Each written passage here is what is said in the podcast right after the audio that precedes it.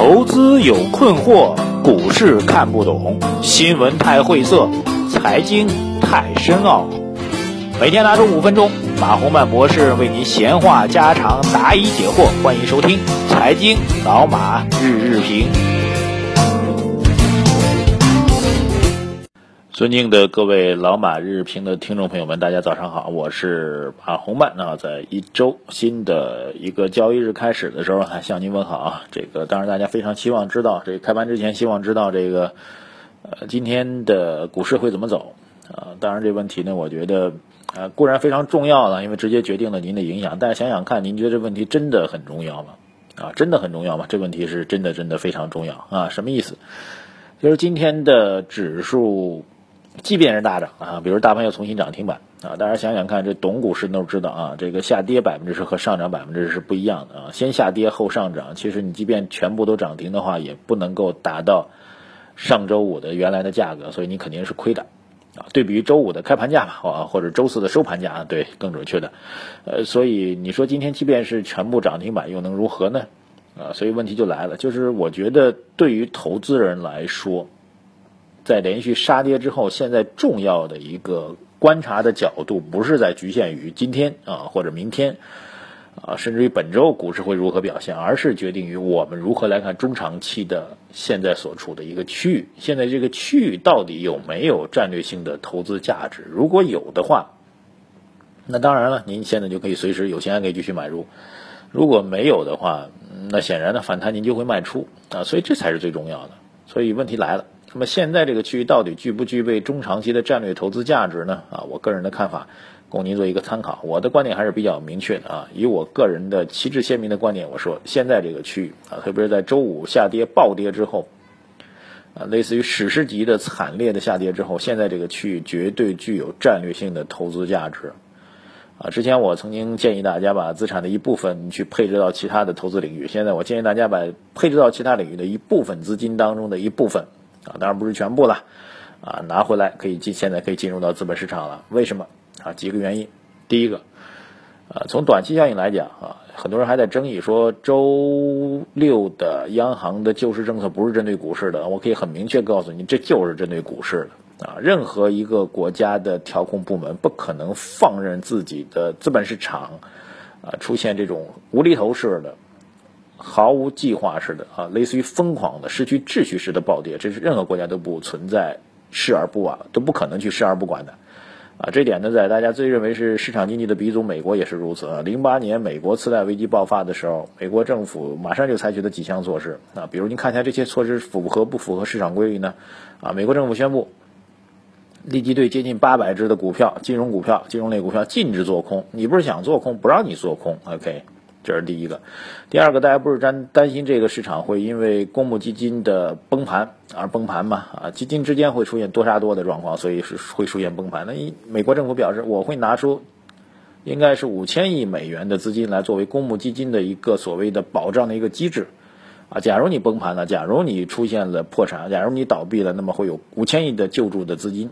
啊，类似于这样的措施一下子出台了四条。马上就把市场的投资心态就稳住了。换句话说，这个市场就金融市场有个非常重要的特点，就是当你发现这个市场有一个最后买单人，就是你，你可以任意去消费，但是在消费的过程当中，你不知道谁会买单的时候，你心里面肯定是惴惴焉啊，很担心，说不定是自己买单啊，很害怕，花起钱来就有点畏手畏脚。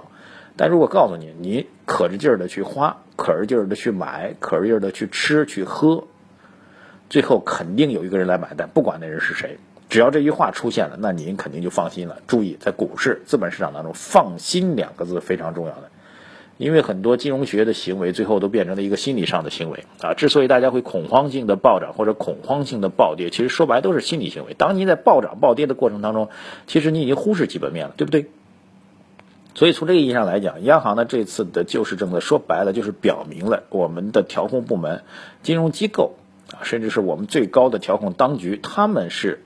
会成为金融危机爆发之后的最后买单人，这一点是非常重要的，啊，这是所谓战略意义的哈，具有战略投资价值的第一个理由。第二个理由，就是大家在讨论，固然在讨论央行救市政策对股市的影响的同时，却忽视了啊，忽视了央行的政策毕竟是货币政策，所以货币政策必然会对宏观经济的运行产生影响。降息和降准之后产生最大的影响会是什么呢？啊，大概这么几方面影响。第一点，对于企业来说啊，降息之后意味着财务成本降低。啊，整个企业的融资成本会降低，所以会提高企业直接会提高企业的利润啊。同样的运行的状况情况下，财务成本降低了，还银行的钱少了，会直接提升企业的利润，会优化企业的报表，这是第一点啊。所有懂过财务的人都知道。第二点非常重要，就是财务成本降低，对于那些财务杠杆比较重的企业来说，会带来重大利好。就谁欠银行钱最多，最喜欢借银行钱啊。当这种情况下，利润一旦这个利率一旦降低的话，其实这部分企业是直接受益的。什么样这样的企业呢？啊，什么样的企业财务成本和财务杠杆会最高呢？啊，显然就是房地产类企业。所以再延续这个逻辑来讲，房地产企业其实不只是财务成本降低的一个利好，房地产企业。全国的啊，全国大范围当中的实质性的回暖已经得到确立，从一线城市正在向二线城市，甚至向三线城市在蔓延。整个对于房地产市场未来的趋势判断正在转暖，开发商正在不断的去努力的去拿地，而且我相信未来拿地的价格、土地的价格，包括销售的价格，都会继续的进一步的上涨。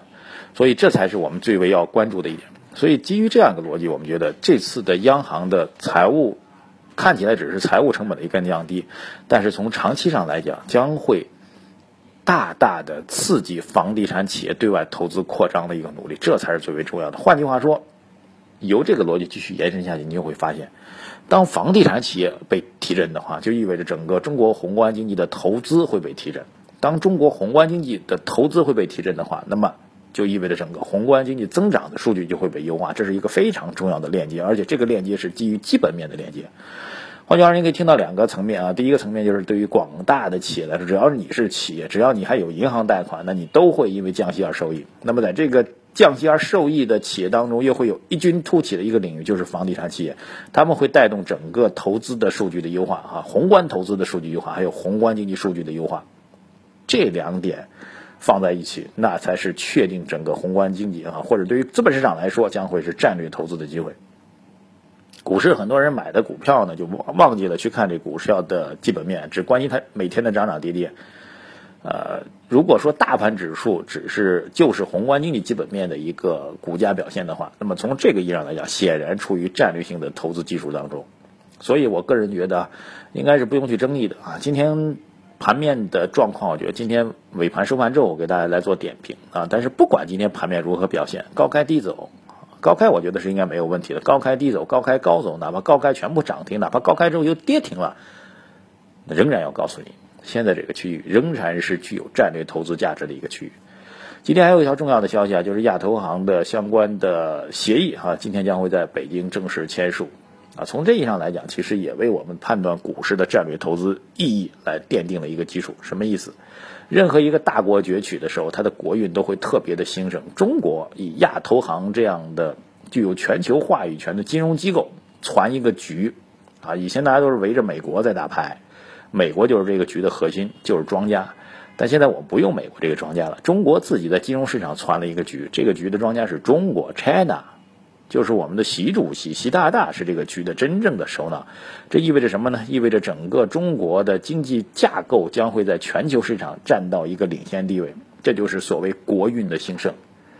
当国运出现兴盛的时候，资本市场没有逻辑会出现惨烈式的暴跌，甚至股灾式的暴跌，而国运的兴盛恰恰会在资本市场带来一个长期性的提振作用。没有人会看到，当日本经济在不断的崛起，在占到全球经济影响力的过程当中，股市在下跌的。美国也是如此，欧洲也是如此。当然，欧洲老卖了，中国同样也是如此。所以，中国将会拥有更强大的世界经济的话语权。虽然这个经济体有很多很多的问题啊，但是这种话语权上升的背后，必然在股市当中会得到提振。否则，那就是真正的资本市场没有反映出经济基本面的格局。所以，总体来讲，忽视今天的。指数甚至个股的表现，选择战略性的介入，那才是一个聪明的投资者，作为价值投资者、战略投资者所必须应该做的事情。感谢收听我们今天的老马日评，我是马红曼。今天收盘之后再跟您接着聊。